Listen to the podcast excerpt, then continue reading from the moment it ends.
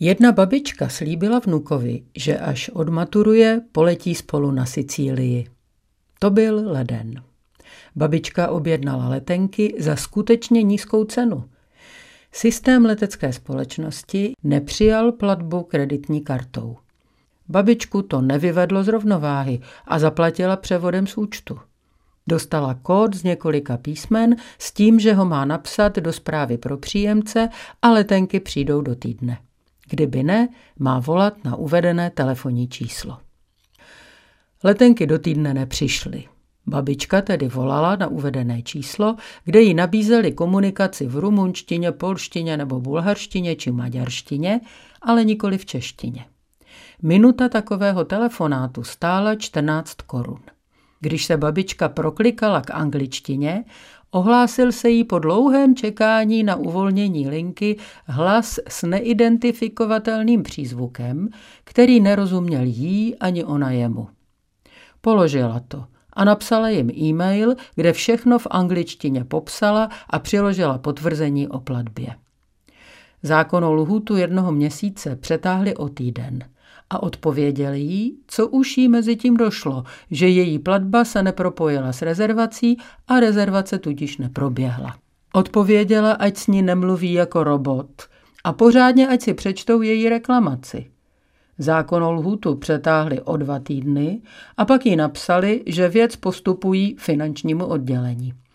To se ozvalo za dva měsíce – Ceny letenek stoupají a babička ztratí nervy a letenky na Sicílii koupí znovu.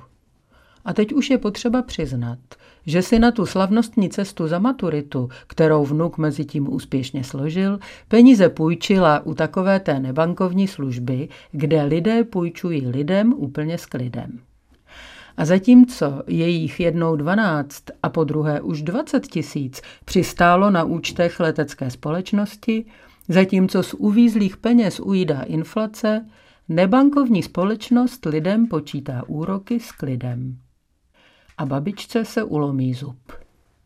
Zubní ordinace nejen, že ji vezme okamžitě, ale dokonce jí zub na počkání spraví mladý a plachý ukrajinský zubař, který během zákroku velmi tiše sdělí, že to bude stát pět tisíc. Babička je vděčná za spravený zub, zaplatí kartou a na svém účtu se dostane do mínusu. Nebankovní společnosti tím pádem nepřijde splátka.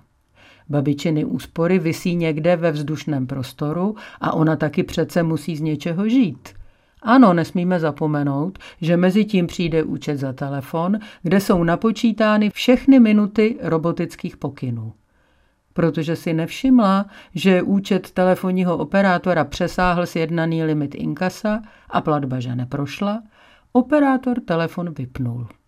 Babička několik dní, než to s operátorem vyřeší, nemůže ke svému účtu, protože kód má v tom vypnutém telefonu. Přijde vyúčtování elektřiny. Babička není hloupá ani dementní. Ještě před pár lety zastávala docela náročné zaměstnání ale hrozně se jí nechce přiznat vnukovým rodičům, že je na dně a neví jak dál. A že jí běží závratné úroky u jedné nebankovní úvěrové společnosti, kterou si zvolila podle reklamy v televizi. Když jí operátor obnoví telefonní spojení, s pocitem hluboké hanby zruší trvalý příkaz člověku v tísni a předplatné jednoho literárního časopisu, ale to pořád ještě neřeší fakt, že jí dál roste dluh na několika platbách. A pak jednoho dopoledne někdo důrazně zazvoní. Babička se vyděsí, že to je exekutor a přemýšlí, ve kterém šuplíku má rodinné šperky. Ale je to syn, který měl služební cestu kolem a tak se stavil. Babička úplně s nervy nad ranc mu všechno řekne. No všechno ne, ale on to z ní vytáhne a spolu dají věci do pořádku. Ale ty peníze za první letenky, které babička zaplatila a nedostala, ty do dneška nemá. A úroky z půjčky u nebankovní společnosti jí taky nikdo neodpustí. A to celé začalo jen nepřijetím platby kreditní kartou, která na rozdíl od poměrů v nejmenované letecké společnosti byla úplně v pořádku.